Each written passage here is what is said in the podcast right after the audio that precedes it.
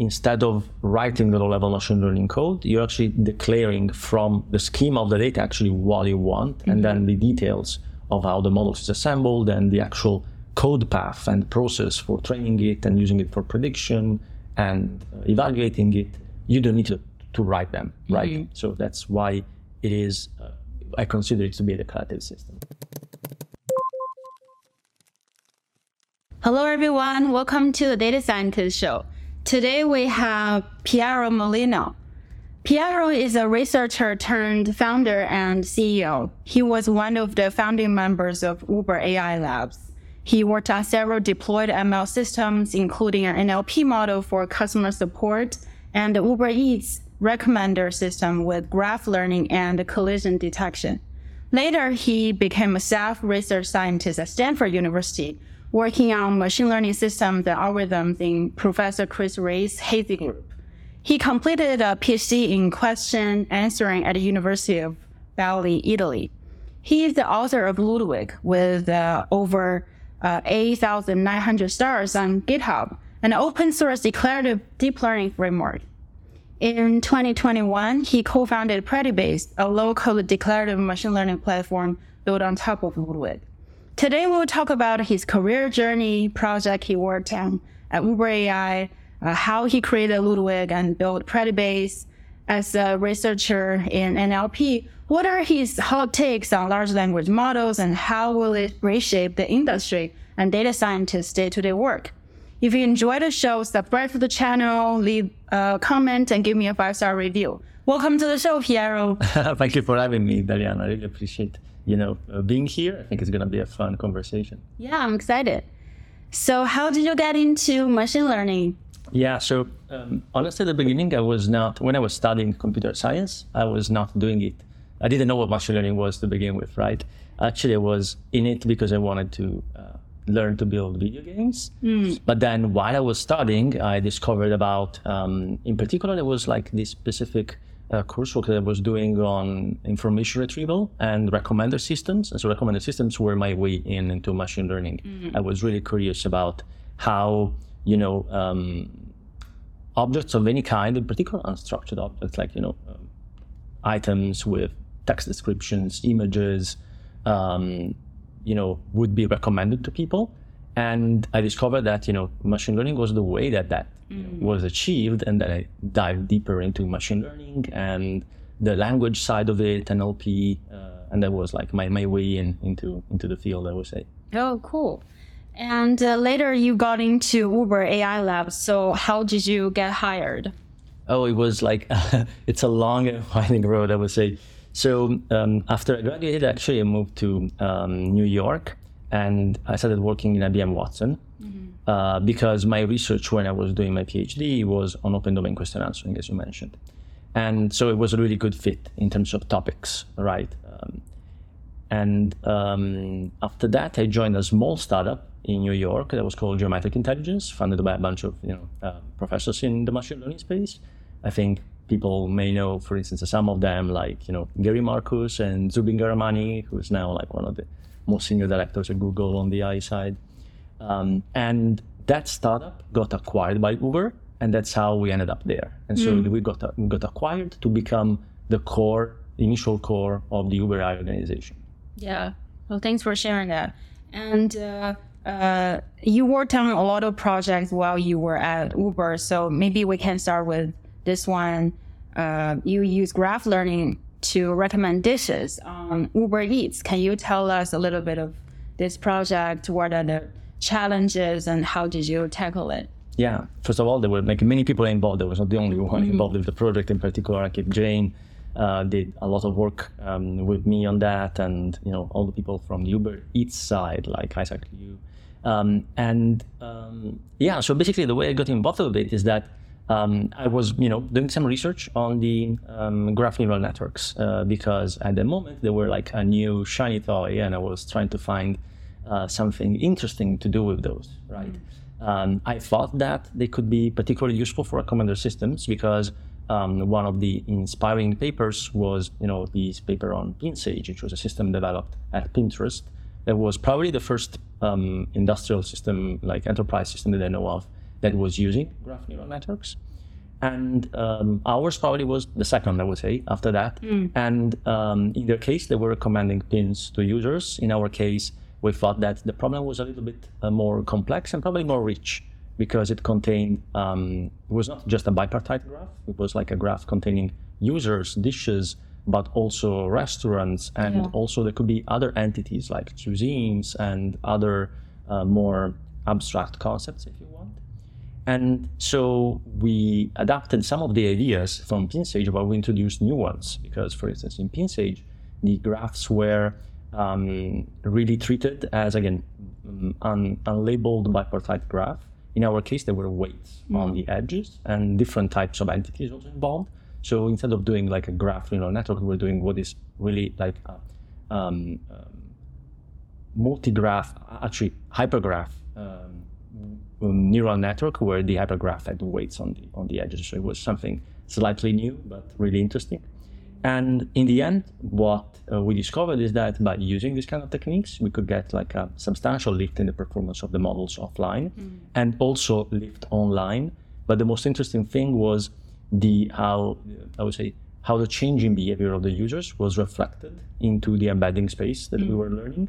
And so we had like embeddings before and after some user interactions, and you could clearly see the change in the semantic space of the dishes that they liked from one to another, and as a consequence, the dishes that were recommended to them. Yeah, that's interesting. I read an article saying sometimes the better your model is, the faster the model is going to obsolete, because the model changes users' behavior and it changes the model's performance. So in this case, when user interact with the model differently, how do you factor that feedback and retrain the model? Yeah, that's a very important point. And there's also some other learnings from that are also relevant.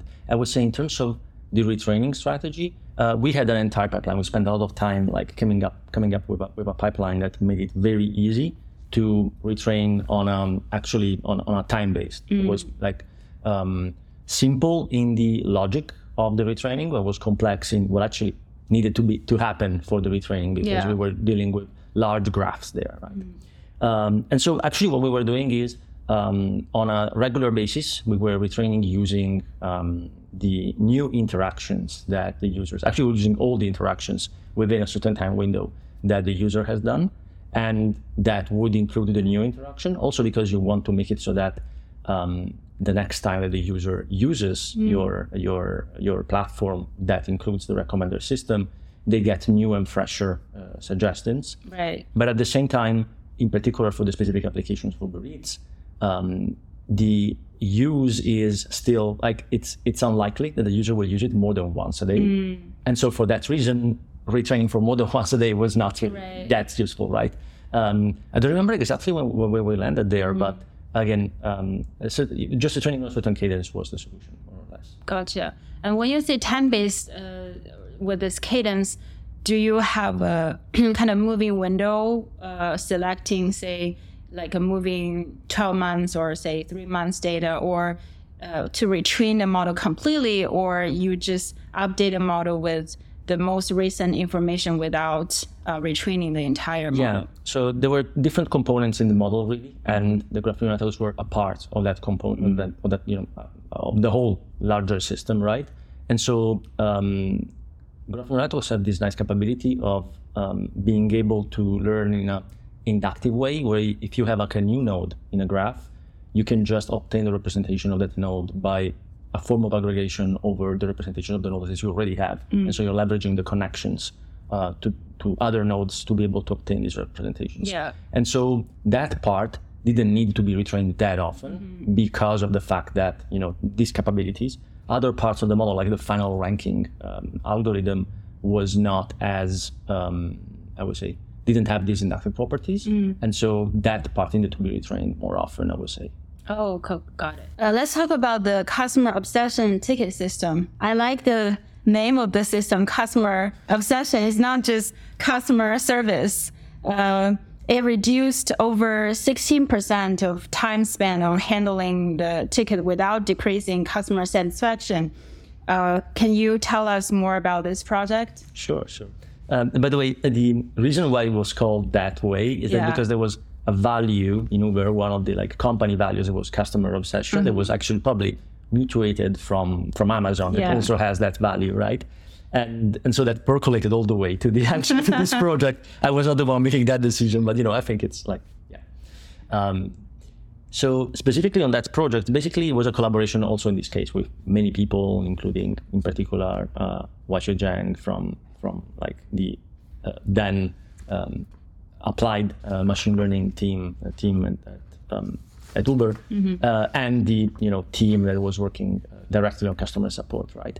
There were a few interesting things there. So we tried many different algorithms and approaches to do that. And in particular, we started from like more traditional statistical models combined with feature extraction from text. And they were performing okay. Then we started using neural networks. In particular, we compared many different architectures and we landed on, in that case, was convolutional neural networks specifically, because of a good compromise between performance and speed of training and speed of inference. And the interesting thing, though, is that in that project, it was not just pure text classification. It was a combination of text classification combined with additional features that we were collecting based on the user behavior. So actually, some features were specifically for the users, independent of their behavior. Like, were they using the app from the driver app, from the Eats app, or from the rider app? That made a difference, right? Yeah. Some additional information about their past interactions with the platform, like how many times have they reached out to customer support before, how often do they do it, have they reached out already in the last few days, for instance, right? To figure out if it was a follow-up or not. Yeah. There was also additional information related to the actual interaction that they had with Uber at the time, which, for instance, if they were using the rider app, that meant that they basically ride information was also contained into taken into account by the model to make its prediction, right? And that basically included like if the ride was canceled or not, how expensive it was, how long it was, all of that, because obviously depending if the ride was canceled, for instance, there was a really good indication that probably the issue was about that, right? Yeah. And so that made the problem rich and interesting, and also made it so that there was actually the first version of Ludwig really was the code base for solving these tasks. Really. Yeah. And I'm sure that we will chat a little bit more about Ludwig later, but the fact that there were like multiple types of features and multiple types of data in general used for training these models, made so that I made some decisions in Ludwig around it. And so before we talk more about Ludwig, I'm curious, so for this project, you probably have some metrics around measuring the machine learning model performance, and then you also have business metrics to make sure customer satisfaction doesn't decrease. So when you are creating this system, when you are doing the test, how do you balance the machine learning metrics versus those business metrics? Yeah, so specifically, actually, to be precise about what the system was doing, actually, it was doing multiple tasks. Originally, we had separate models, and then with the use of Ludwig and deep learning models, we actually trained a multi-task model for doing all of them at once. And one of the tasks was identifying what type of issue it was related to, the ticket was related to, from like a list of, I don't remember exactly the number, but probably like 6,000 different classes. So it was like a pretty rich kind of set of classes. Then depending on that, also what was the action to be taken, like to give an appeasement or to like delete a user from the platform or to cancel a ride or whatever. There were like several I think about 100 different types of issues, actions that the system could take. And then there was the defining what template among the different templates for responding to the user, the customer support representative should use. And this is because the system was like a system for support and the customer support representative was not intended to replace them, right? And with regards to evaluation, obviously each of these tasks has a different evaluation, really. And we were defining performance in these tasks in different ways, but in particular, the most important thing for us, which was really the bottom line, was how good were we at all these tasks at once on the same ticket. Mm. So the very bottom line evaluation criterion was how accurate we were at getting all three tasks exactly correct. At the same time, because of the fact that in the end, these models would produce predictions that would be used by the customer support representatives, and these customer support representatives had UIs that contained basically three entries. Mm-hmm. We decided that figuring out if the correct prediction was within the first three of the ones suggested mm-hmm. was actually the most valuable thing, right? Yeah. And so that was the offline metric that we were using, right? And usually you want to have like both online, more business-oriented metrics and offline metrics, because the offline metrics, you can evaluate them as you go and as many times as you want. It's inexpensive to run them. Right. While the business metrics usually require interacting with users, interacting with the real systems. Mm-hmm. And so they are more expensive in general to collect, right? Yeah. And so we use the offline metrics to be sure that the model was doing something that was correct mm-hmm. to begin with. And once we had enough conviction in that, then we analyzed the metrics from live metrics from the actual system. What we did was a pretty straightforward A/B test, where we were testing either not using the suggestions at all, compared with using the suggestions coming from the model. And we were evaluating a bunch of things. Obviously, how long did it take for the customer support representatives to solve the ticket? Mm-hmm. But also, when the ticket was solved, the users would have a way to express their appreciation or not, their satisfaction in general. And so, one doesn't need, let me put it this way: if one can be easily blinded by the fact that a metric like time of completion of a ticket is reduced. But there's a really easy way to reduce the time that it takes to complete a ticket, which is just to close the ticket mm-hmm. without doing anything, right? Yeah. And that doesn't translate obviously in a great customer satisfaction. Mm-hmm. There will be customer satisfaction would go substantially down if that's what the customer support representatives were doing, right? So we wanted to make sure that both things were improving, or at the very least that if one was improving, the other one was not decreasing, right? Yeah. And so for us, it was really important to see that the customer satisfaction did not decrease, actually increased a little bit, while at the same time reducing the time to solve the ticket dramatically, right? Right. So it was very important to have both sides, because if you had only one, then there would not be a good outcome for the company and for the users. Right. So you leverage A/B tests to make sure you're not hurting customer experience. I guess in this case, the primary metrics to measure it is to reduce the time it takes. That was initial motivation. And then the secondary metric or the guardrail is customer satisfaction. Absolutely. Yes. Yeah. Yes. So when you're looking at those metrics, are you mostly looking at those aggregated metrics, or do you also look at those specific examples when customers are really unsatisfied to understand the reason and trying to tie that back to how the model works? Well, we did both. Mm-hmm. Actually, the more, detailed analysis obviously is the one you can do offline, mm-hmm. because you can have retrain a model, look at its prediction, try to address them, address the most clear failure cases and iterate more quickly, mm-hmm. Doing the sort of analysis on top of the business metric. And when you actually run it you can definitely do it and you shouldn't be doing it, but it's then difficult to integrate that into the product or into the model, mm-hmm. Just because of speed of the cycle of iteration that you have there, right? Yeah. But definitely we did both. More offline than online, but we did this kind of analysis for both. Right? Mm-hmm. Yeah. Is there anything kind of interesting or unexpected you learn from this process?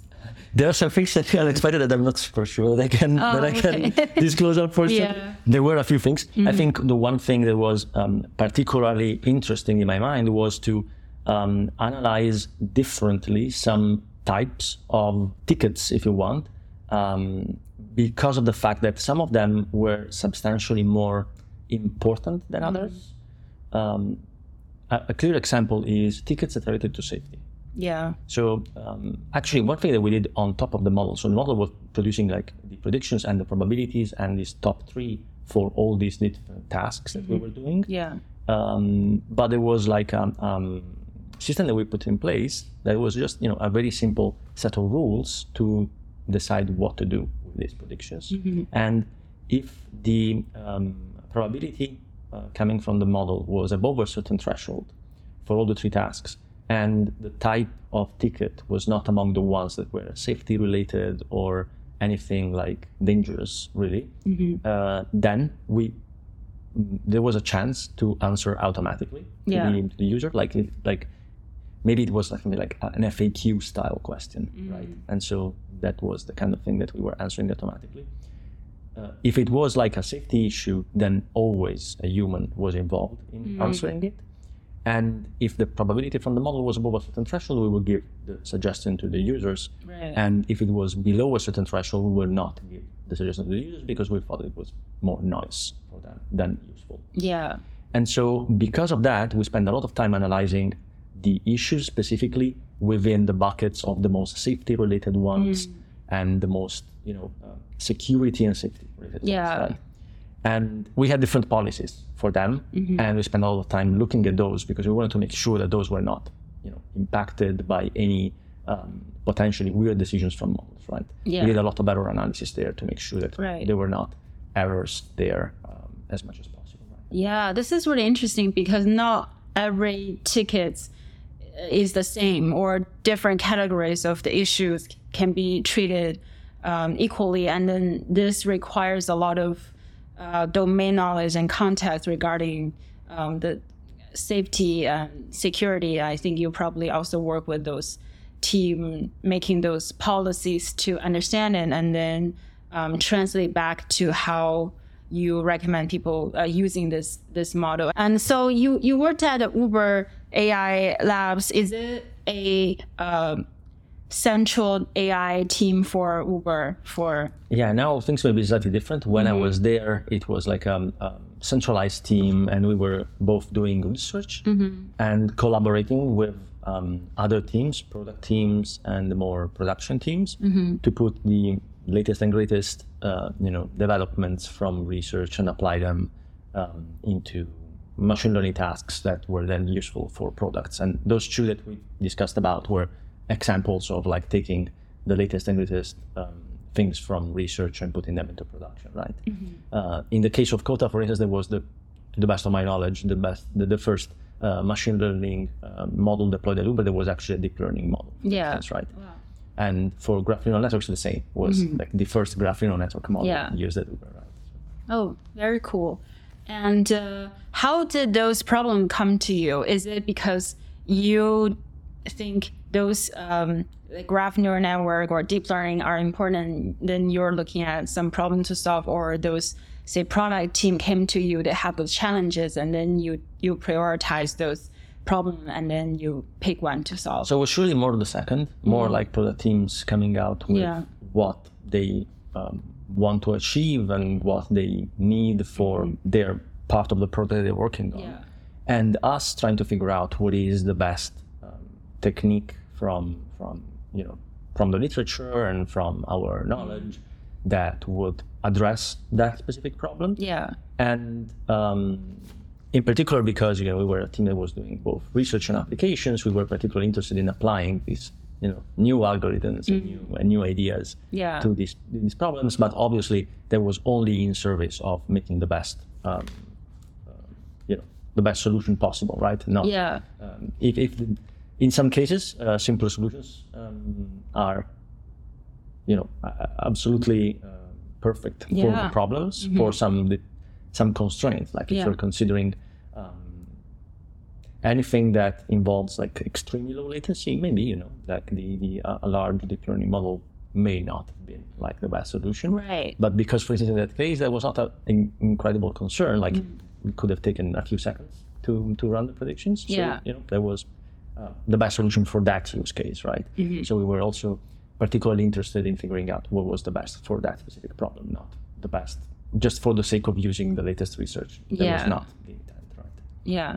I think a lot of times when data scientists started their career in industry, they feel frustrated because there are a lot of constraints. They cannot always use the state-of-the-art model in their research, but I think it's important to remember our job is to solve a business problem.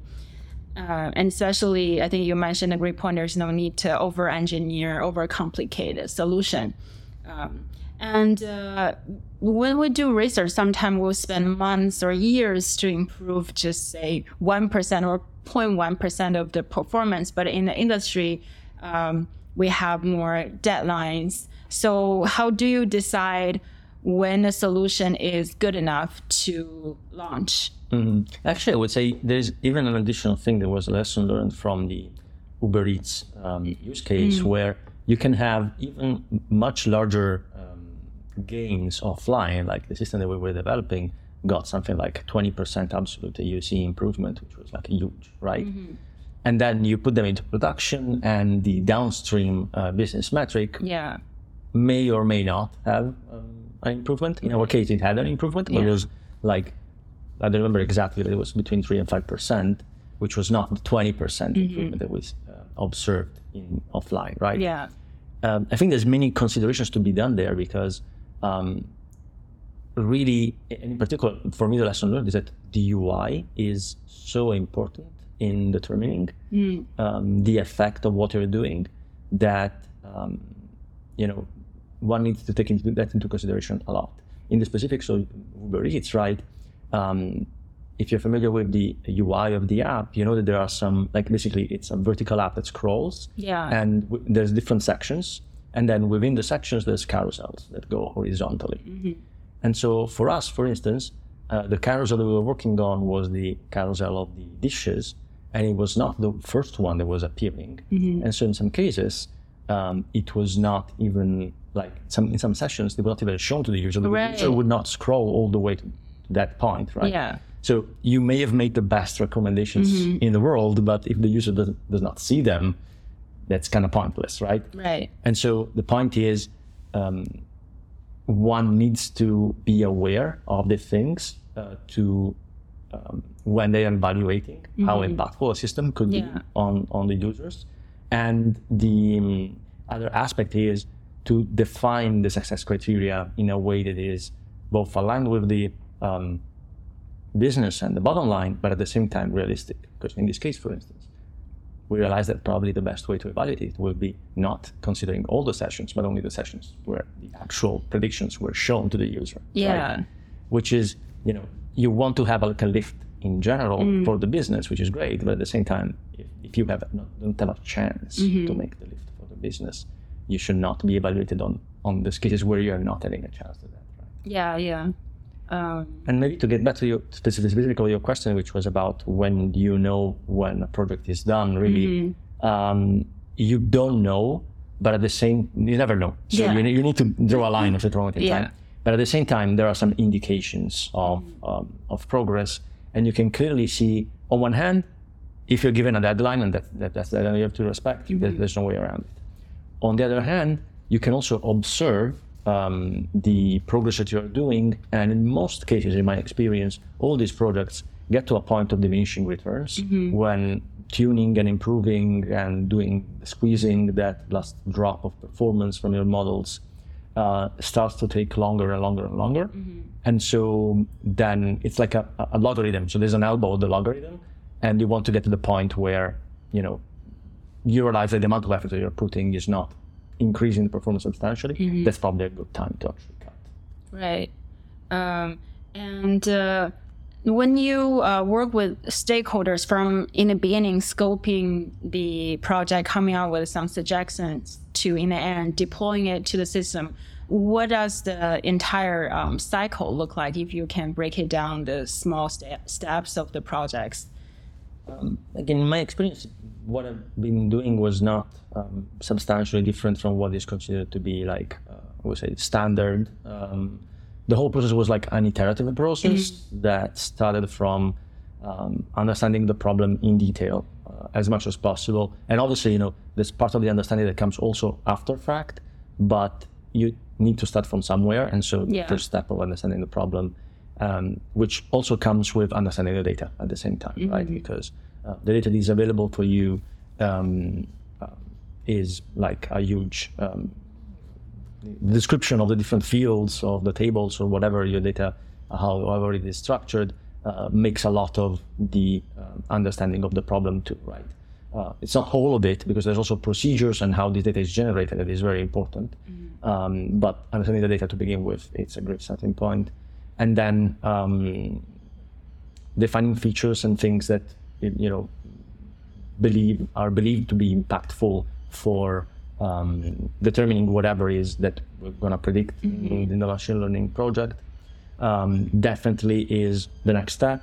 And then usually my approach is to like come up with some quick version, either in some case rule-based or like very, very lightweight models that make it possible for having like an end-to-end pipeline that then feeds back into whatever it needs to like produce the outputs to very quickly. And once that is set, then you can start to iterate and improve both your understanding of the problem, improving the features, improving the models, and all continuously getting to a point of really good performance. So quickly get a baseline. Yeah, absolutely. And I wonder whether you had those situations where you're not ready to launch a solution, but a stakeholder really want to launch it, or you feel the model is ready, but the stakeholder worry about some risks. So have you ever had those situations? So the first case, no. So pushing out a model earlier than it was, you know, that I felt it was ready. That has not happened. Again, I can imagine that in other situations that may be the reality for some people, but in my case, it was not the case. It was, you know, always the case of getting to a good enough state and then, you know, figuring out the rollout after that, right?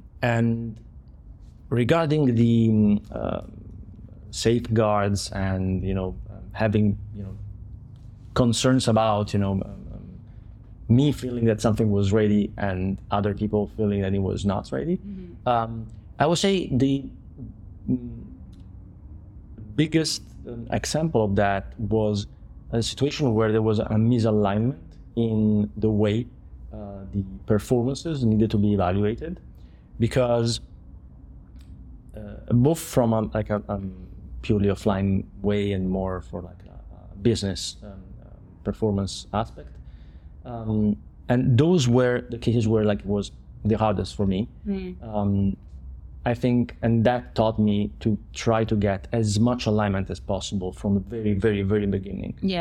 It's not that in that case we didn't have alignment, but you know, the alignment was not deep enough. So that then when the models were put into to test for real, then we discovered that there were like things that could have changed. In particular, that was not the best way to evaluate them after fact, but that it was like too late to make the change. At that point, people were already, you know, sold that it was the way to evaluate them, and so spending more time on evaluation, understanding for real what's to be evaluated and how and precisely all the downstream pieces and aspects that go from the model all the way to the way it is evaluated. That is very important. I can give a concrete example of that. And the, you know, the case of the carousel that I was mentioning before, there was a model that we were not aware of at the very beginning that was deciding which carousels were shown above or below. And that model used some absolute values coming from the, you know, model for the carousels to determine how, you know, convinced the predictions in the carousels were. And so if they were really convinced, then it would be pushed to the top of the app. If they were not super convinced, they would be pushed to the down. But that was done on absolute values, meaning that the distribution of predictions from our model was different from the distribution of predictions from other models. They were not normalized. And so the, you know, our carousels end up being at the very bottom of the list, independent of the quality. It was just a matter of specifically normalization on numerical values. And so, you know, we didn't know about that model behaved that way. We discovered it only after fact, but it was too late to change it, to make it so that, you know, they would take into account what our model was predicting to, right? There were some things that were changed after fact to, you know, make it so that our model actually was used for real, but that was like a moment of friction, right? And so I think this is probably happened to a lot of data scientists. I think it's important to know how this model will be used eventually, especially taking consideration of the UX, UI of an app.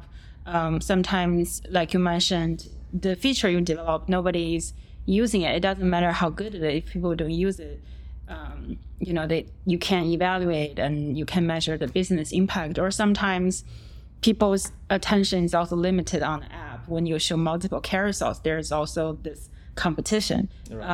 Maybe there's some, we call it cannibalization effect.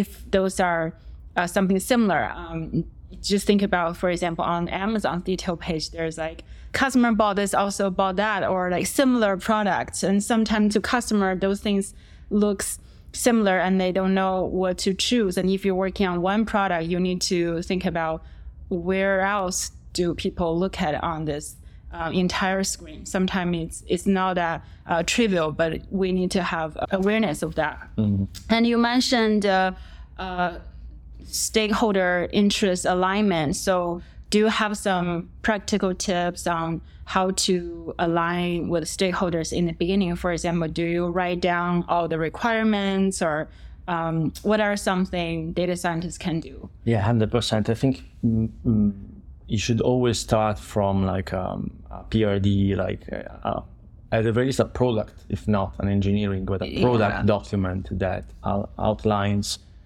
what you're doing, how it's going to be used, how it's going to be evaluated, how it's going to be, you know, in the end put into the hands of whoever is going to use it for real, and have that clarity first. Definitely start with a PRD 100%. Yeah. And so now let's talk a little bit more about Ludwig. You mentioned while you were working on this customer obsession ticket system, you notice there's some text data or tabular data, different type of modality. What were the initial challenges there, and what was the motivation for you to build Ludwig? Yeah, so I would say the motivation for building it was that that project happened over a course of a few months, right? And so at the beginning, we only had access to the textual data. And then gradually we got access to the additional data about the users, about their trips, about their behavior, and all of that, right? And so I saw a pattern that we would get gradually more data. And so I thought, well, instead of having to change my code base and retrain the models and all of that every single time that we got some additional piece of information, I should probably make something generic so that whenever there's a new piece of information that comes in, it takes me like a second to be able to include the additional piece of information into the model, right? And then the same thing happened for the tasks. At the beginning, we were just predicting the type of issue, and then the other tasks came in. And so I thought, well, I should build something generic so that if there's a new task that comes in, it takes me like a second to be able to add a new one, as opposed to like spending all the time to implement parts of the code, right? To do it. And I would say the nice thing about approaching it that way meant that the system, instead of being like a customer support system, became like a more general deep learning framework that at that moment in time could do anything with text and additional structured data. Mm-hmm. And then, you know, other people in the company started using it for other singular tasks that were like more, again, text plus tabular data, if you want, that I was not expecting. Mm-hmm. Not expecting, I mean, I was not involved with this project, so they just started, you know, taking it and using it on their own, right? I didn't design for it. It was not like, no one came to me and said, oh, you should build a system for the rest of the company, a platform for the rest of the company to use, right? I just built something that was useful for me because I was lazy, because I didn't want to reinvent the wheel every single time a new feature will come in or any new project will come my way. Mm-hmm. And then other people used it, and it was like the beginning of it, right? And then we added also other features like, you know, images and all sorts of other things to make it even more general and applicable across the board. Mm-hmm. But the inception of it was just to make something that will make my life easier, honestly. Yeah. And how did your coworkers discover this project? So at Uber, there was this thing that's like internal open source to a certain extent, meaning that we were using, I don't remember the name of the tool. It's like if you can imagine that it was something like an internal GitHub, where you would put your code, and everybody would put their code, so everybody else could have access to everybody else's code internally. And so people discovered it there at the beginning, and then also other people like were product teams coming to us as Uber AI. And so when they were speaking with me, I would say, well, I mean, you should use this because this will make also your life substantially easier. And so sometimes I would handhold them to use it. And, you know, one of the main things in Ludwig is that instead of writing the code, you just need to write the configuration, right? And so I would handhold them and maybe provide them the first configuration to get started, and then we'll go from there and start using it. Yeah. And for folks who never used Ludwig before, maybe we can take a step back. Can you explain to us what exactly is Ludwig? When you say configuration, what does it look like? Is it in Python or something? Yeah. So it's a Python project. Mm-hmm. So it's written in Python. Originally it was on top of TensorFlow. Now we ported it to PyTorch. Now, a couple of years ago, now we ported it to PyTorch. And basically, it's a mechanism for training, for building, training and evaluating, and then also deploying deep learning models with PyTorch deep learning models that does not require you to write the level code. Mm-hmm. What it requires you to write is a configuration file, which is basically a YAML file. It could also be like JSON or any other structured format. It's not super important, it's YAML, but the important thing is that it contains really easy to define structure, that if you follow that structure, then it makes it very easy to build the model.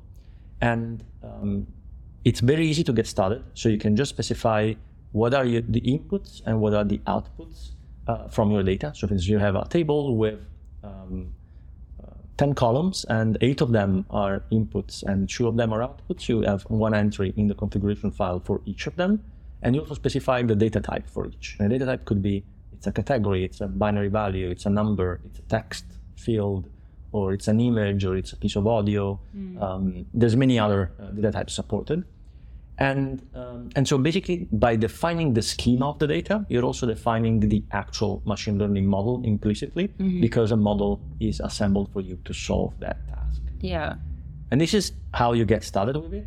And then you can tune and modify all additional parameters that are like hidden by default, but you can like change or modify as you need, right?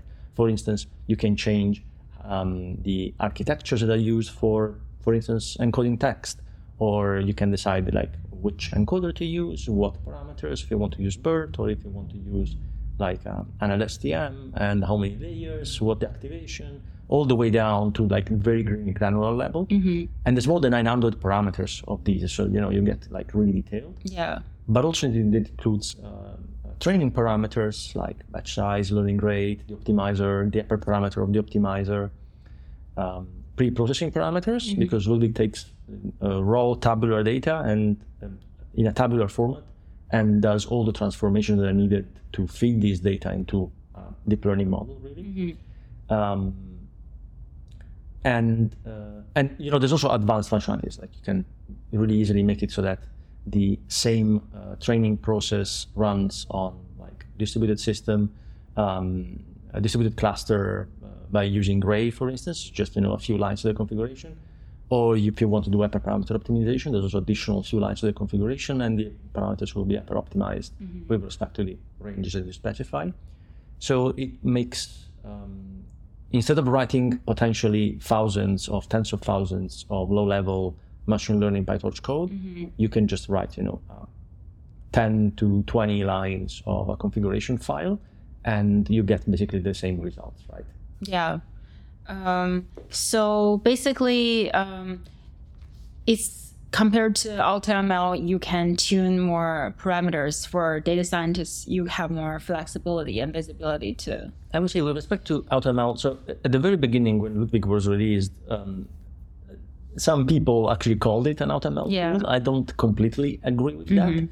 Ludwig also has an AutoML package within it that I will talk about in a second. But if you want to compare Ludwig and AutoML, the main difference is that AutoML is kind of like a box where you give it the data set and it spits out model. Yeah.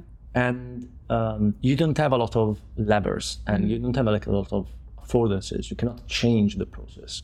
It's actually designed to abstract away the process of figuring out what the model is from you. And that's its value, right? Right. In the case of Ludwig, you can start very easily, but you get models that are basically defaults, and you can change everything to get to the level of performance that you care for. And so it's an iterative process where you, the data scientist, are the one making these changes according to your understanding of the models, of the data, your knowledge of the domain, and all that is involved there, right? So you have the actionability.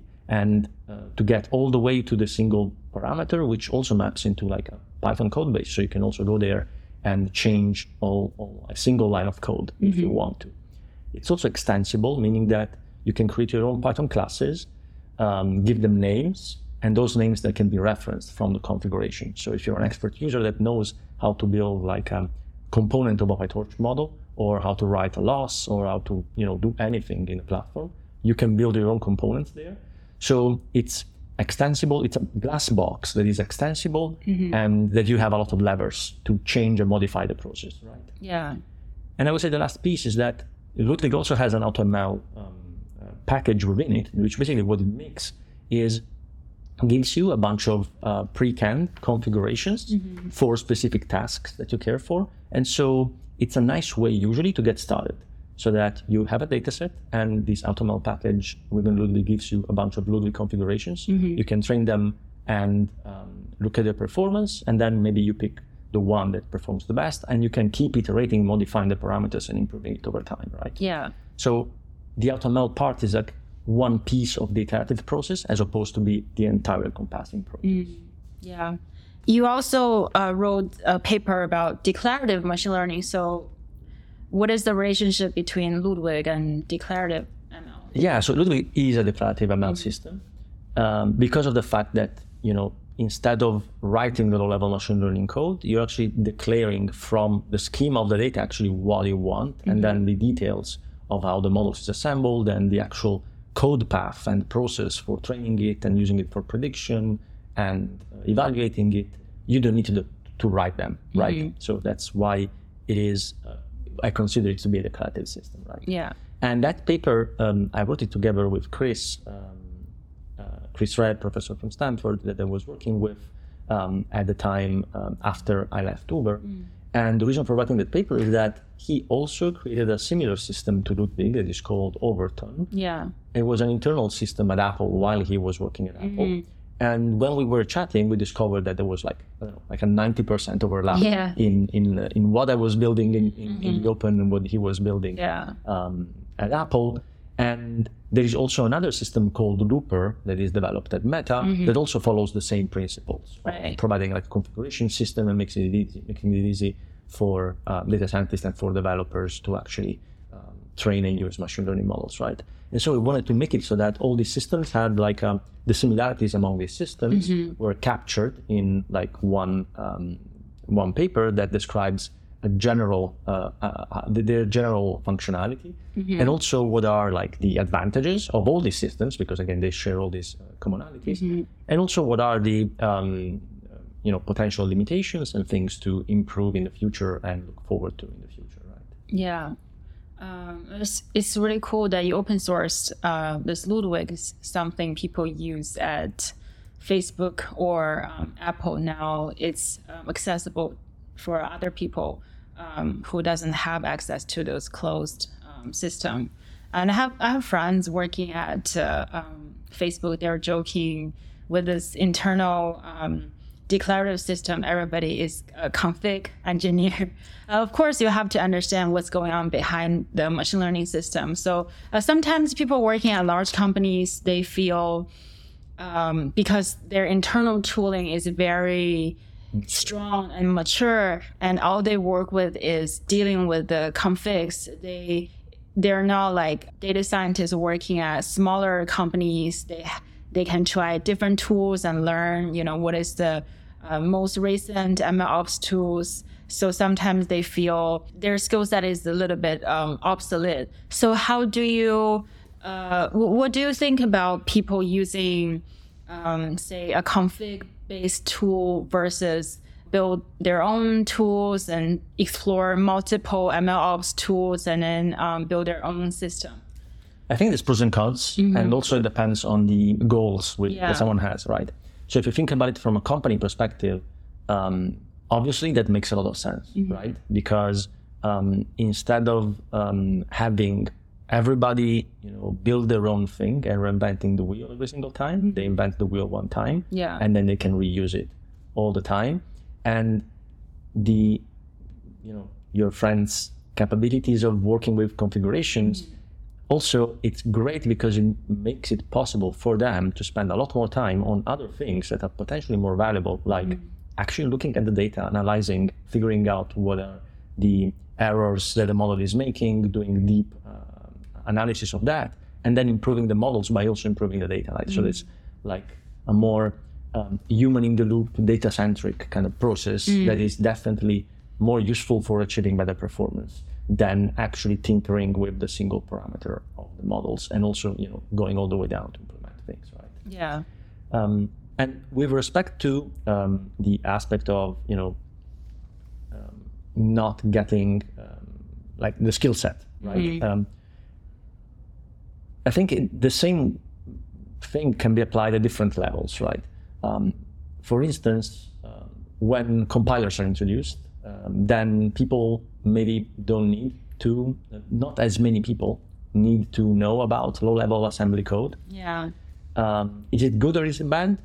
I think in terms of overall productivity, it's substantially better. Because mm-hmm. now many more people can write, higher-level kind of code. Yeah. And there's still people who write low-level assembly code for like very mission-critical cases mm-hmm. where that makes particular sense, right? Yeah. But those are like niche cases, and the long tail is addressed mm-hmm. by higher level languages. Yeah. I think it's the same thing is happening and can be happening for machine learning too.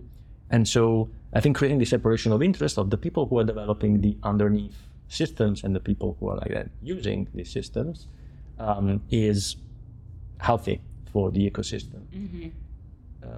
And honestly, to make another concrete example, like the fact that there is a really robust implementation of gradient boosted machines, that's actually a modern one. Like there's several robust implementations of gradient boosted machines, means that how many people are re-implementing from scratch mm-hmm. gradient boosted machines? Very, very few. I would say probably the maintainers of XGBoost, of LiveGBM and scikit-learn are probably mm-hmm. among the very few who are actually doing it, right? Yeah.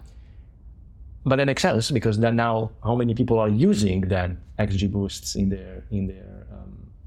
in their like modeling tasks? Yeah. Many, many more people than the ones that would have been able to write a really efficient and good implementation mm-hmm. of it, right? Yeah. And also, if you have a good foundation in machine learning, in statistics, and you know how to code in Python, it's not hard to learn some other tools whenever you need to learn, because there are a lot of tools out there. It's impossible to learn everything. Absolutely. Yeah. When you left Uber and joined Professor Chris Ré's lab, what was the motivation to do that? Yeah, so we had in mind the idea of eventually starting a company together, but we needed some time to figure out the details. And also was it after Ludwig or before you created Ludwig?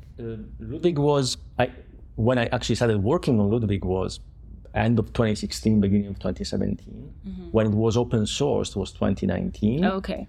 I left Uber in 2020 and joined Chris Lab in 2020, and then I started Predibase in 2021. So there was that gap year between Uber and the company. So we had the idea that we wanted to start a company, but we needed to, we wanted to work together on a few things, including this paper, for instance. That was one of the things that we came out of that collaboration, I would say. And we were testing out ideas of how to really bring this thing to the market, really, because we saw that it was working at Apple, at Meta, Facebook at the time, at Uber in the open source. And so we thought that other organizations around the world would be useful for also other organizations. Yeah. But we need to figure out the details of it and to make it so that it's clear what we were going after with the company. Yeah. And how did you meet Professor Chris? It's a fun story. So when I released Ludwig, I think a couple of months later, there was an event at Stanford where it was a conversation between Chris and Jeff Dean. And they were discussing about the future of machine learning infrastructure. And that was recorded for some reason.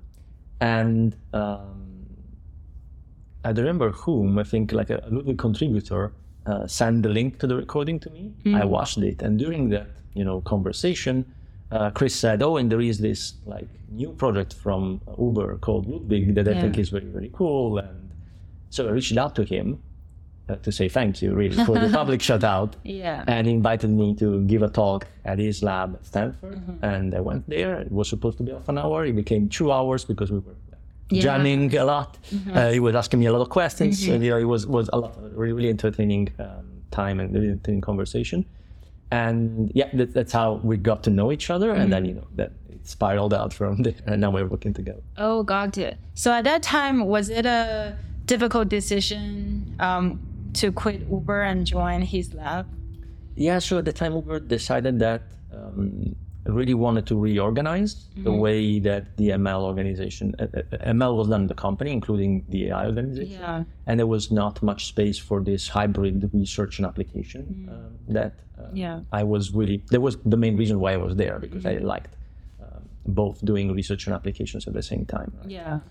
And so it was not a hard decision to leave Uber at the time because of that reorganization. Yeah. And it was not a hard decision to join Chris because it was great. Right. We were already entertaining the idea of doing it, and so it was not a hard decision. But I think it was a little bit harder just because of the fact that it was in full steam pandemic, and so that was what made it a little bit more tricky than it could have been. But at the same time, there was nothing I could do about it. So. Yeah.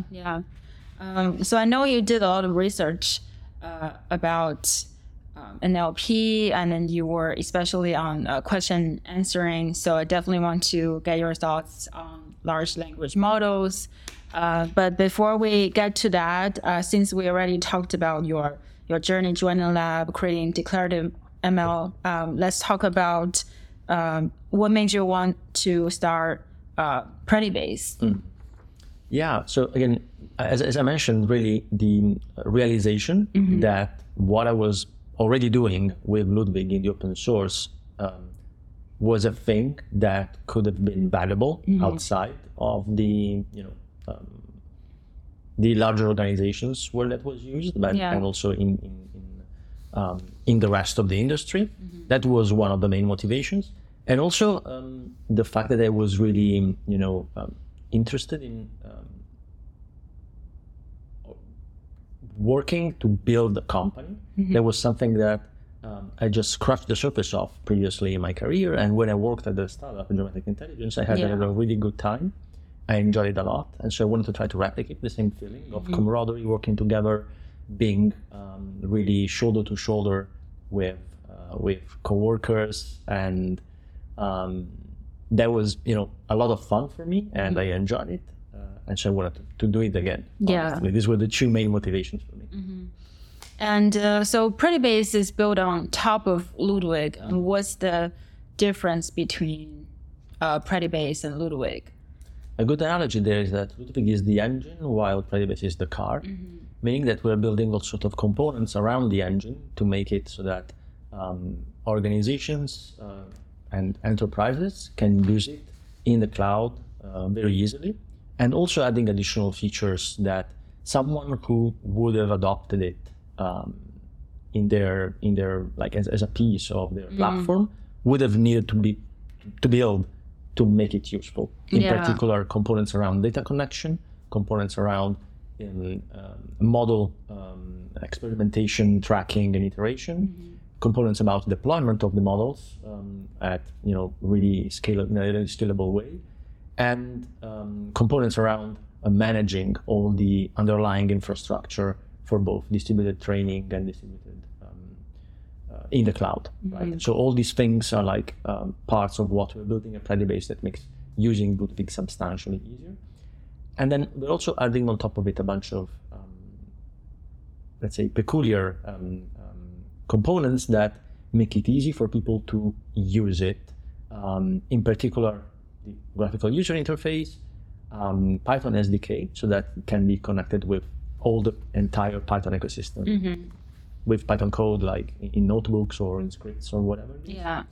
And also we have this new concept that we call PQL, which is an extension of SQL, where you have predictive predicates inside SQL queries that make it possible to do both, predictive analytics and do both, the kind of things that you do in SQL, and analyzing, selecting, and slicing your data at the same time as predicting on the data that you are manipulating. An example could be, instead of writing a simple query for like selecting the customers that spent more than $100 last month in your platform, you can write a query that says, select those customers, and for those customers, predict if they're going to churn next month or not.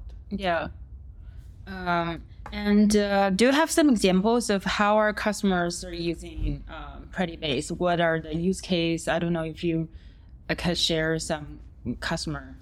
So I would say the interesting thing is that obviously because it's built on Ludwig, it's really general. The platform is really general. So it can be applied to many use cases. And the ones that we have seen being more used and particularly interesting and unique are the ones that are related with multimodal data, where you have, for instance, text and some metadata, or images and some metadata, or audio and some metadata. And other ones that are more, let's say, in terms of tasks, more recommender-oriented tasks, where you also have additional information about, for instance, the items that you're suggesting. And those items include text, image, and audio features on top of the regular, more tabular and structured features. And some examples of this are, for instance, there's this company called Paradigm that what they do is they're a platform for trading on crypto. And basically, they're building an alerting system using Predibase that alerts the user for new trades that are possible in the platform. And another company that we're working with is like a large US healthcare company, and they're using the platform for many use cases, which include use cases where you have both text and unstructured data, and also image and unstructured data from some medical aspects, like mammography, using mammography data, for instance, and also for detecting potential issues with people's respiration by analyzing the audio of their communications with the doctors, right? So it's a wide range, honestly, of different applications that people are using it for. And so who should use Predibase? Yeah, I think there's two buckets, and I would say on one hand there are like larger enterprises where there's like teams of data scientists that by using this platform can be supercharged and be like substantially faster at developing their machine learning projects.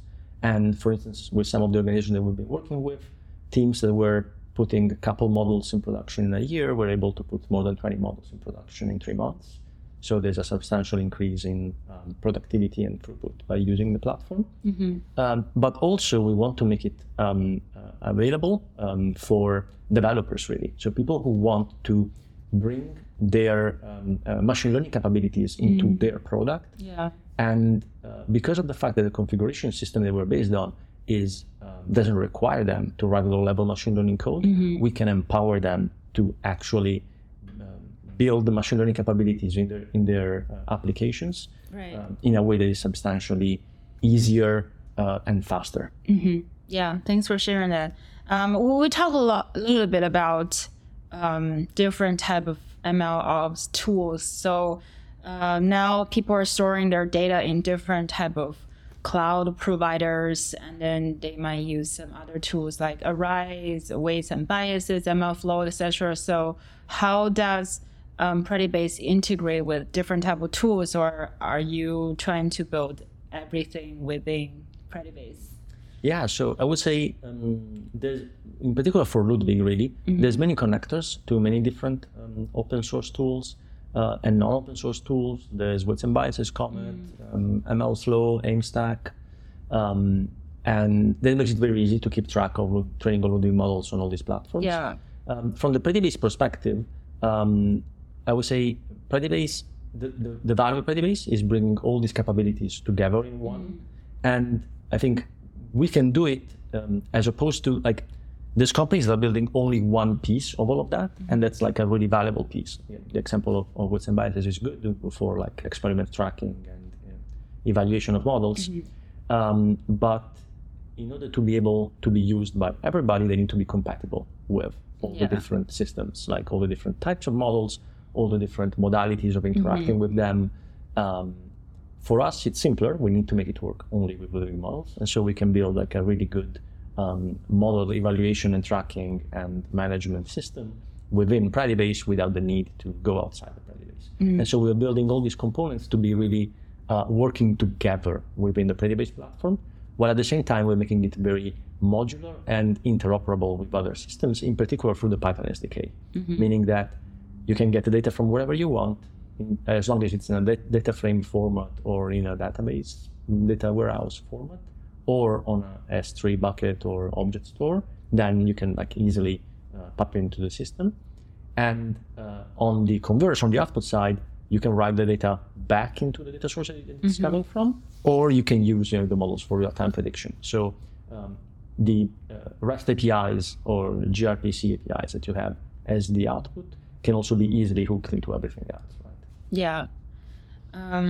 And now with the hype of large language models and generative AI, are there capabilities in Ludwig and Predibase to support this need for developers? Yeah, so in Ludwig, there's a new version, 0.8, that is coming out, which it's literally all about generative AI, in particular around large language models, and the fact that we're introducing capabilities for using large language models, querying them, doing zero-shot learning, few-shot learning, fine-tuning them, and potentially even training them from scratch. So all these capabilities will be available in this new version of Ludwig, which, again, if you go on the GitHub page, you can already start to use. It's just the release is not out yet. And in Predibase, we want Predibase to be the platform for building machine learning projects declaratively. And that's true for like predictive machine learning and also for generative machine learning. From our perspective, it doesn't make a huge difference in terms of the capabilities of the platform. We want to support any machine learning project, really, right? But at the same time, we're building these capabilities into the platform, also by providing UIs that make it easy to iterate over prompts, figuring out things that work particularly well, integrate the prompts with data for doing, again, zero-shot, few-shot learning, and then fine-tune your models on your data and your use cases by never leaving your virtual private cloud. So making it secure, fast, and cheap to do in a way that makes it so that you don't have to rely on external APIs to do it. You can be the owner of your own IP, the owner of your own natural language models forever, really. Yeah. Because now with the large language models and ChatGPT Copilot, I see a lot of demos of products using OpenAI's API or other open source large language models. But it's easy to build a demo, but it's hard to put things in production. So what are some challenges when you productionize large language models? Yeah, so for many of the companies that we've been chatting with that are, considering using these new capabilities that we're introducing in the platform, mm-hmm. what they're telling us is that, again, all of the things that I mentioned are actually challenges for them. One is the security and the fact that in some cases they cannot have data leave their clouds or their premises for the nature of that data. Maybe it's like private information or customer information or anything like that, right? So it cannot really leave. That's one aspect. The other aspect is even when it can leave the premises,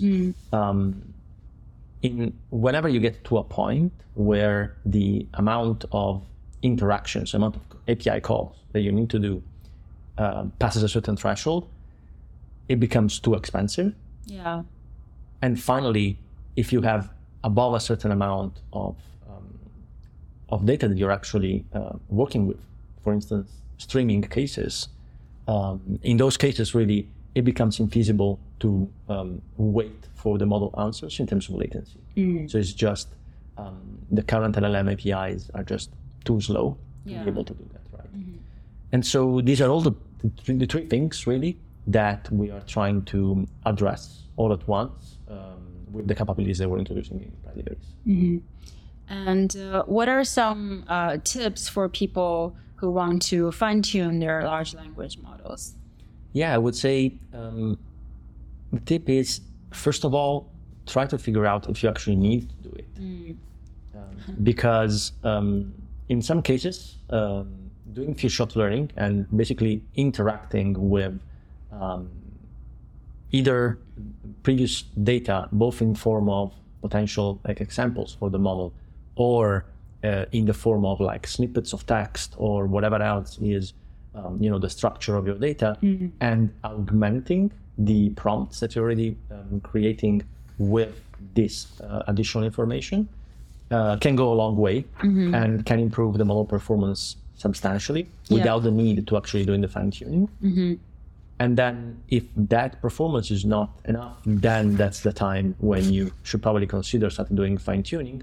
But it is, we're trying to make it as inexpensive as possible, but it's still a relatively expensive process as opposed to just trying out and doing few shot learning, right? So I would say first try that. Yeah. And in general, what are some, besides say summarizing internal documents, make the search for text-based documents better, creating some chatbots for customer service, what are some new use case you observed for large language models? Yeah, so one thing I'm fascinated by, and I'm liking it a lot, there's also like both open source products and some companies working on that, is the, if you want, using the large language models as an orchestration mechanism for interacting with different modules that each of them are like specifically doing something really, tailored to a specific thing. And an example of that is, having calculations. So you can have like a function that does calculation and have the language model learning how to interact with that function so that it doesn't have to do the calculation, but can just ask that module to do that calculation. Or like another thing could be, doing other tasks, for instance, with images that the language model may not know how to do, but if there's interface or a function call that they can call to actually do these things, then they can become basically the dispatcher of that makes it possible to interact with all these sub modules And that's really fascinating to me. Like, there's a company called Fixie that does that. A company called Fixie that does that. Okay. And there's a bunch of open source products also that are, you know, being created around that. And that's something that I think it's really, really valuable and very interesting. Yeah. Have you tried to play with it, automate some of your own tasks? I tried. I think these things are still in their infancy. Yeah. So I wasn't able to actually fully automate some of my tasks through that. Yeah. But I think, you know, with work, they will improve over time.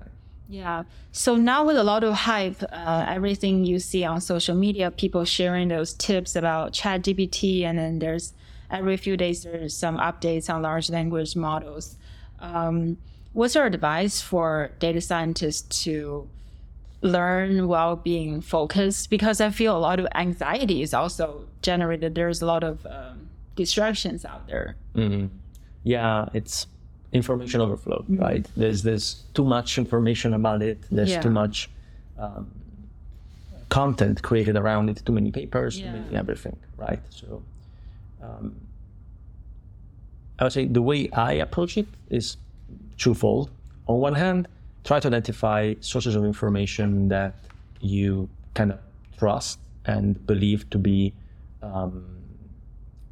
you know, sources that you can rely on and that give you enough amount of information that makes you feel like you are in the loop of what's happening without overwhelming you. And on the other hand, to just give up on the idea to be able to keep up with everything, because it's just not possible. Right. And so just accept that you're going to have a limited amount, a limited amount of information, but to keep that information broad so that then whenever you feel that there's something that you find particularly interesting, then you can go deep on that specific thing dynamically when the need arises, right? Yeah, yeah. And also, I think it's okay to be a little bit delayed. Sometimes a model or a product developed, say, a month ago, maybe is not relevant anymore. So sometimes just let time help you filter out some projects. That's what I do because I'm lazy. Also lazy. I don't want to always learn all the new tools, especially if you think about like a Lindy effect. If something have been there for a long time, it's probably going to still be there. For example, I think something like SQL, people are still going to use it. So you talk about large language model can also help people orchestrate workflows. So for example, if I'm a data scientist, I work on ML tasks using just tabular data, but not text data. Say the use case I work on is fraud detection based on bank transactions, or I'm predicting sales using time series data. Will large language models impact my workflow or any ML tools I use? So, I mean, the answer is that for what we have right now, and if you think about general large language models, the answer is probably no. Although I think that when people start to train their own, like fine-tune large language models on specific tasks, that then the answer can be yes. At the same time, usually these tasks involve a lot of like super specific domain knowledge. Yeah. And because of that, something that is trained on, let's say, the internet as its data source may not be the best, you know, source of truth and solutions for these specific tasks, right? I believe that, you know, we're going to see more of the technology behind the language models used for these tasks, for sure, and the language models themselves to be fine-tuned and trained for helping with these tasks more holistically, and also for sure if for the specific transaction fraud that would be useful or not, probably not, but overall, I think we're going to see more of the very least the same technologies applied to that. Right. So large language models might be useful in different domains of data science. It's just, I guess, a matter of time of how we are going to use it and how we get kind of fine-tuned using the context of that specific domain. Yeah. But I also think that, you know, the specifics of the transaction itself, for instance, that may not be the best task to be doing with large language models in general. Yeah. But maybe the language model can produce some, additional information for them for transactions that could be useful for then evaluating them more fully. There's a lot of potential things that one could do. Right now, I don't see that being like the killer application, right? Yeah, yeah. And there's a lot of discussion around, will large language models or AI-based tools replace data scientists? I think if you have worked on any data science project, you still need to talk to stakeholders, align their interests, and work with engineers on deployment. Maybe some of the work will be simplified, but I think, I don't think data scientists will be automated, but... It's a possibility that data science team will become smaller. So what do you think about how do data science today remain competitive in the industry? I think, so I don't know if data science team will become smaller. I think there could be like a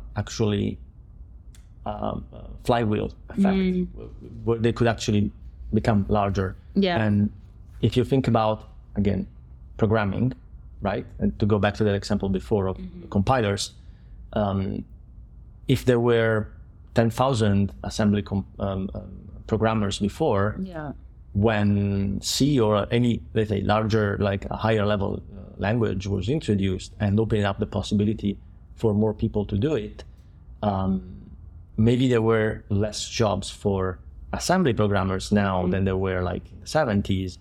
But there are more jobs for programmers overall now than there were in the 70s. So, these tools can be, again, an enabling factor for actually doing more data science, doing more machine learning, which means more jobs. Yeah. Maybe that doesn't mean that what data scientists are doing today is exactly what they will be doing tomorrow. Yeah. But in general, the skill sets will translate really well. Mm. So what do you think about some new job families? It's very hard to predict it, but I can imagine that it could be like a little bit more of a fragmentation. So maybe there's people whose job will be nursing models and looking at their performance and making sure and, working with data to modify and improve the data aspects to make the models work better, as opposed to people that now maybe are working more on models, for instance, right? That's one option. Or maybe the people that are working on models, they will be like compilers, engineers today. They will be the ones working on the compilers level of the lower level, right? Right. Instead of having everybody working at the same level, maybe there's multiple levels and people working at all the different levels with different requirements and job descriptions, right? That is something that could happen. Yeah. And what do you think about in terms of skill set, what are more important today compared to, say, a data scientist 5 years ago? So I would say one thing that in my mind is always going to be important is the basics. If you study the basics and you're strong with the basics, then you can, move from one level to another and from one job within a domain to another very, very easily. Yeah. And so... what it's not going to be there 10 years from now, 20 years from now is, I don't know, like specific knowledge of a specific library. Like if we can use really well PyTorch today, maybe 10 years from now there's something else. So that's not going to be as relevant as it is today, right? Yeah. But if you know how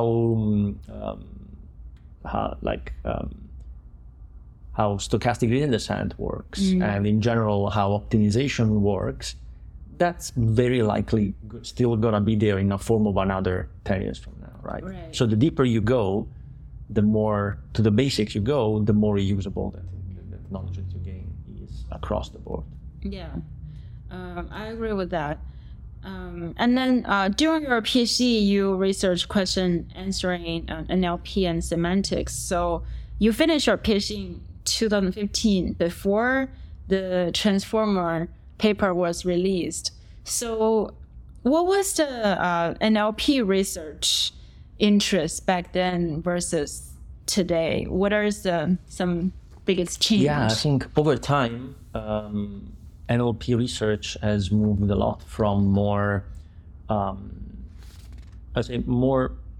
again, I don't want to overgeneralize, but you know, for more linguistics-oriented and logic-based systems, gradually more and more towards machine learning. At that moment, it was the very beginning of people starting to apply deep learning to NLP. Up until then, mostly of what people were doing was applying statistical models and machine learning models to language, right? Yeah. For instance, now we're calling those things large language models, but you know, language models in terms of just n-gram probabilities were there since probably at least, at the very least, the 90s, probably even earlier, right? Mm-hmm. So the difference was like a gradual transition towards new kind of approaches towards machine learning, and now there's an even like different step function really, because now there are basically NLP, well, papers at NLP conferences that you could argue they're not even machine learning anymore. They're, you know, using the large language models as a computational device. Yeah. They're not even, you know, changing anything of the large language models. They're using the inputs and outputs and analyzing those inputs and outputs of the large language model as the goal of what they're doing, analyzing the text, for instance, in a specific case of that. And that is like an entirely new development, which is interesting to see, and it's like kind of at odds. I can imagine that probably in the near future there could be also a split there, right? There could be like conferences that are more about the machine learning aspects of NLP, and conferences that are more about the interaction with large language models aspects of NLP, right? Right. Yeah. And what about tools? For example, what was your tech stack while you were working at Uber versus today? Yeah, so say even before Uber, the tech stack was, when I actually started working, even before Uber, was mostly a Java stack, and we were using like more statistical modeling techniques, like topic modeling, and I was using, you know, more distributional semantics techniques that didn't have, like, you could argue that, you know, Word2Vec was one of the most popular techniques in that field, but there were like 70 years of research before that, and many techniques and many tools that people were using. But again, at that moment in time, Java was mostly the Java stack was mostly the one that people were using. And for instance, I did an internship at Yahoo, and I was writing MapReduce jobs in Java from scratch, which I don't think there's anyone that is doing it today, probably, or very, very few people that are doing it today, right?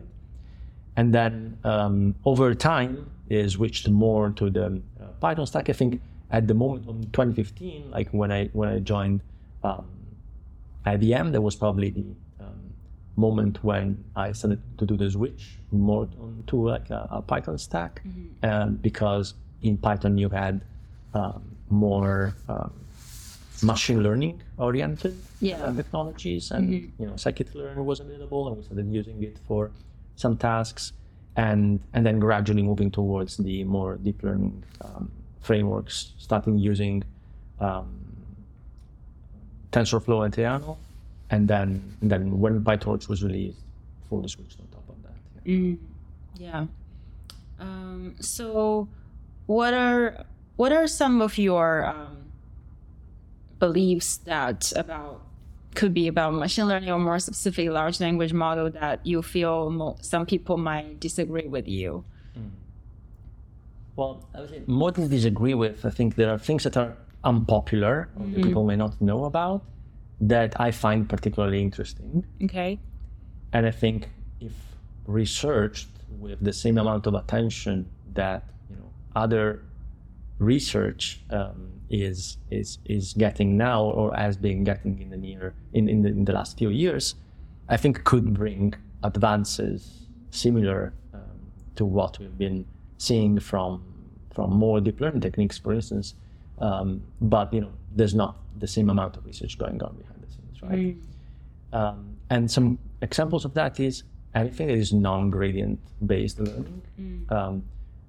I think research in like self-organizing kind of systems, or like genetic algorithms, evolutionary approaches is super interesting, and I think has a lot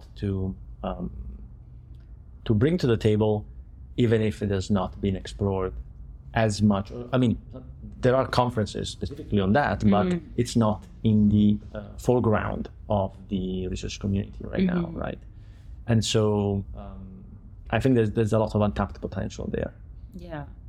And then in terms of industries, do you feel there's going to be industry, for example, I don't know, healthcare or finance, that will be the next industry to be revolutionized by AI? If I have to think immediately about the next one, or the one that is already being revolutionized, is probably content creation. I think, in both, you know, from like a purely textual perspective, but also from like a visual, video, audio. Yeah. Like, it's already happening, really. And the same answer 3 months ago may have felt differently, and now there's already a lot going on, right? And it may be for good or for bad, right? There are some aspects of content creation that maybe they are not the right things to automate, and other things that, you know, people will gladly want to automate. I think we will find a balance eventually, where the technology that we're developing will be used as tools by the right people that know how to use them and know how to, you know, do content creation to begin with, right? That's, in my mind, the state that we will converge to. Yeah, yeah. And also, nowadays there are a lot of different type of assistant. If you think about Copilot, I know in Predibase there's also a function Copilot for data scientists, and there's going to be maybe other type of Copilot for, say, Facebook, social media, or different type of tools we use. So what do you think about us with all those AI assistants? Do you feel that will make us more efficient, or do you think there is a potential that we'll lose our own, like, independent critical thinking? So what is the best way you think to use Copilots? So I don't think we're going to lose the independent thinking. It's just a matter of how much we're going to train it and exercise it, right? I think the problem is that if who runs the show? That's the important thing, right? If the show is a large machine and humans become cogs in that machine, it's not great. If humans run the show and use the cogs and the machines that are like these assistants, then that's the right way to see it. But that it's a more like if you want, a societal perspective of what is important, right? Is like the well-being of human beings the first order of business, and if that is the case, then I think we're gonna do well. If we make something else the first order of business, if we make just efficiency the first order of business, then I don't think that could lead to like a situation where it's not ideal for humans, right? But again, we make the decision as a society, right? Yeah. So how do we make sure humans are running the show? It's a difficult question. And I would say, in general, we need to make sure that people understand things for real. Like, in this case, these technologies, they need to understand for real what they do, why they do it, and how to use them correctly, incorrectly, and what are the boundaries, really, because there may not be like a really correct way or not, just what it is. If I really understand what it is, then I can make my own decisions on how to use it, right? Yeah.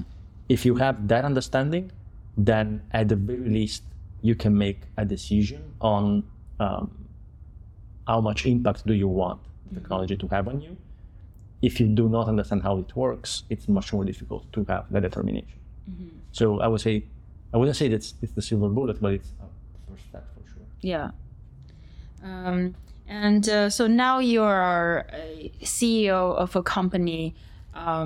So when you look back at your career, what are some, from a CEO's perspective or as a manager, what are some advice you give your younger self as a individual contributor? That's interesting.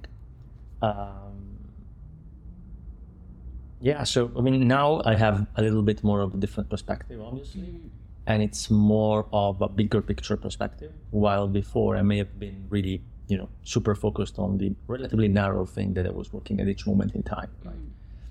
And so maybe the advice that I would give myself is to try to keep constantly a narrow point of view, even while working on something very specific, because that makes it possible for you to kind of anticipate next moves a little bit better and understand more broadly the implications of what you're doing. Right? Also, even if you're working on something specific, try to broaden your scope a little bit. Yeah. What are some mistakes you made in your career? I would say maybe not to say the same thing again, but maybe during my career I've been at moments very focused on something, maybe not paying as much attention to what was happening around me.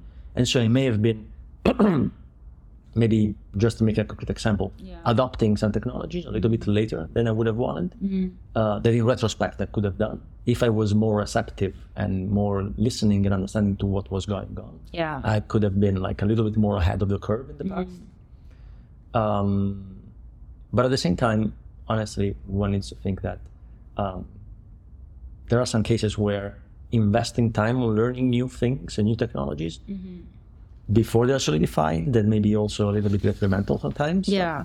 So as you mentioned, learning something that in a month from now is not going to be relevant anymore, it may not be the best use of your time. Right? So certainly, being more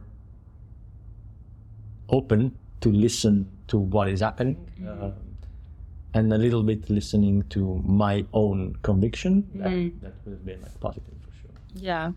And so in general, say there is a new technology and if you have decided you want to learn it, how do you learn? I would say, like, from a really practical perspective, usually I start with a very small bit of information. So like if it's a paper, I read the abstract, or if it's like a new library, if there's a video on YouTube, maybe I watch a video on YouTube about it. And the shorter the better to get like a really high level understanding. And that makes it possible for me to determine if I believe that there's enough value for me to dive deeper. Yeah. And then I increase the scope gradually. And then I get to the point where I have tried to have dedicated time for study, and whatever study means, like could be reading the full paper and the corollary papers, or mean reading through the documentation of a project. And then usually the final step is to have like a micro project or anything like concrete to apply what I just learned. Right. To implement that paper or look at the code of that paper and use it for doing something else that is not what is written in the paper. Yeah. Or if it's like a new library, to use it in a concrete project. Maybe even just a toy is sufficient to get started. Yeah. And then, if needed, then cycle back. Like saying, now that I have used it, what did I learn? Is there something else that I maybe rereading the paper or relooking at the documentation after having used it opens up a little bit more. So it's an iterative process of like broadening and broadening over time, up to the point where of diminishing returns. Yeah. So you learn the high level and then try to learn through doing. And when you have some questions, you can always come back to the kind of finer grains of details. A little bit different from what other people, I see other people doing. So there's other people that I see like really start from doing. I usually start from what is for me is understanding, and then I do. Yeah. and then I go back to understand, and I iterate, alternate among these things. Right? There's people who are like prefer only the theoretical understanding and only look at the papers. People who only look at the code or just look at the like tinkering of things is the way that they learn about them. For me, it's a mix of both, and alternating between them is the best way for me. Yeah, yeah, that's a great way to learn. And what is a important feedback that has changed your career? So I don't think there was like one specific feedback really, but more, I would say, observation from like former managers, or former, like people that I've seen doing great things. Right? I would say maybe one observation of how one specific person that I worked with in the past, that I'm super happy to have worked with and super humbled by having worked with them, was Peter Dayan. Basically, one thing that he was always doing when we were working, when he was doing a sabbatical with us at Uber AI, is that at the end of every presentation that he was attending, he would ask questions.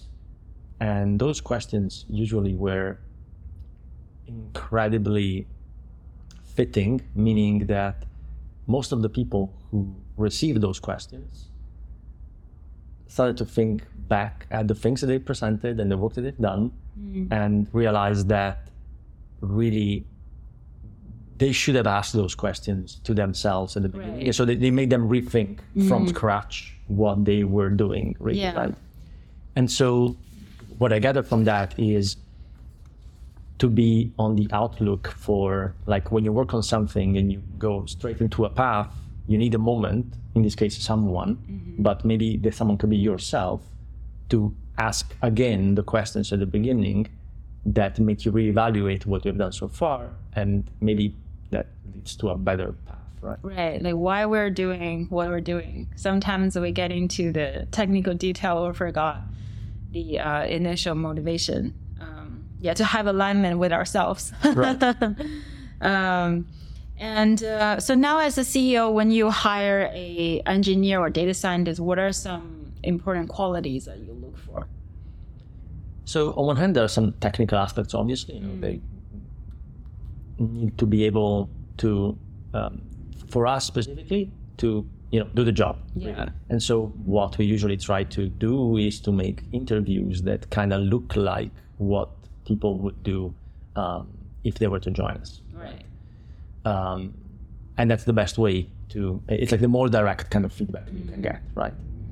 On the other hand, I try also to probe for like more fundamental understanding and fundamental knowledge, because that for me is a proxy of how malleable and how adaptable this person will be over time, and how capable of like doing different things and jumping on new projects, etc.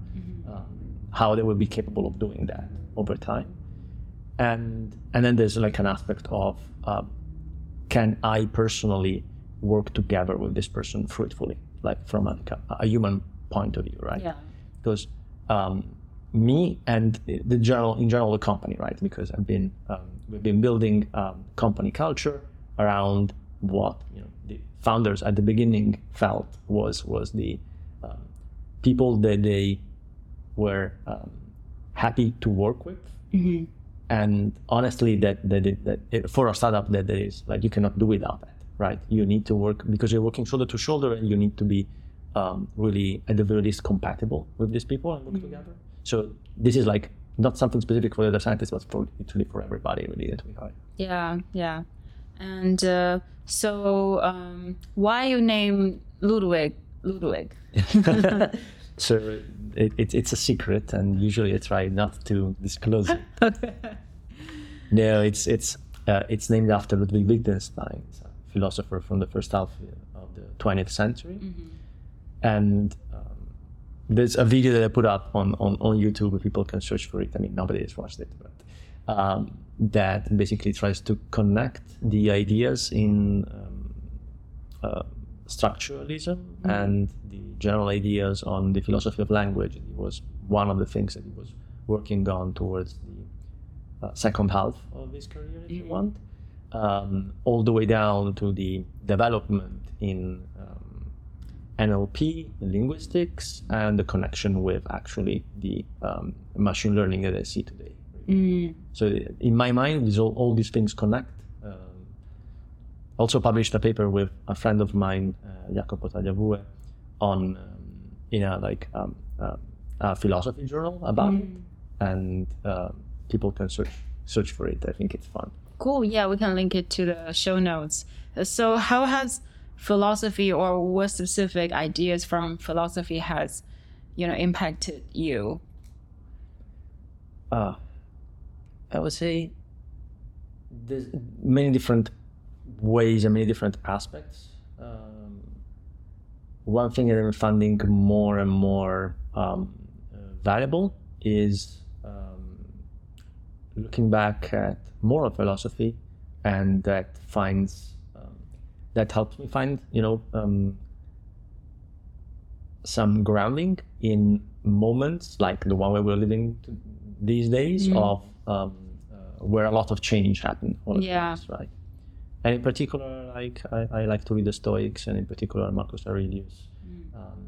That is something that keeps me grounded and gives me a lot of calm. In how to then approach change. Yeah, thanks for sharing that. So before we wrap up, what are you excited about? Could be your personal life, it could be your career this year. Oh, well, I mean, with the release of the general availability of Predibase, that's definitely the most exciting thing in my work life, for sure, right? Other than that, there are some developments that I'm seeing around that I'm excited about, and in particular, I think there's this interface between machine learning and AI in general and video games that is developing in a way that is interesting. I'm looking forward to seeing what people can build with autonomous agents in worlds and NPCs in video games, and how people are making them, will be making them substantially more autonomous, substantially more interactive, and I wouldn't say human-like, but at the very least much more make it possible to have a dialogue with those characters. And, I see that the fringe of AI and video games to be a really exciting place, and I'm excited to see what people will come up with. Yeah, and you got into machine learning because your interest of video games. Right. Yeah. And for me, it's kind of the current convergence of these kind of technologies kind of closes the loop, right? Yeah. And do you feel in the future you will have a side project or build something? Maybe. Yeah. I think there will be a lot of fun, and I will have a lot of fun doing it. I think that building the infrastructure to actually enable that will be, I think Predibase could be a good infrastructure for enabling that, for instance. So. Yeah, that would be really cool. There's a funny story of how me and Piero met. We actually met through another guest that has been on the podcast, Kyle Crenan. Actually, we talked about Graph Neural Network on the episode, and then I met Piero around that time. I still work at Amazon, but I was looking for some opportunity in startups, and now I worked at Predibase, creating some educational content, working with some Ludwig open source. So I'm also very excited. Now our product has launched and more people can use it. So if our listeners want to get in touch with you, learn more about your journey, or want to learn more about Ludwig or Predibase, where can they find it? So there's plenty of things available on the web about it. There's Ludwig open source, Ludwig.ai website. There's Predibase.com, where we have a lot of blog posts, some of which you're helping writing. there's my personal website where, you know, I list a bunch of things that I've worked on, projects, papers that I published, and all of that. So there's a lot of stuff there if you're interested. And, you know, feel free to reach out to me on social media, on like Twitter, LinkedIn are the ones that I use the most. So I'm a little bit of a lurker more than an active poster, but, you know, yeah, those are the places where people can reach out to me. Great. Yeah, thanks again for coming to the show, and I really enjoyed the conversation. Likewise. Thank you so much, Lilian.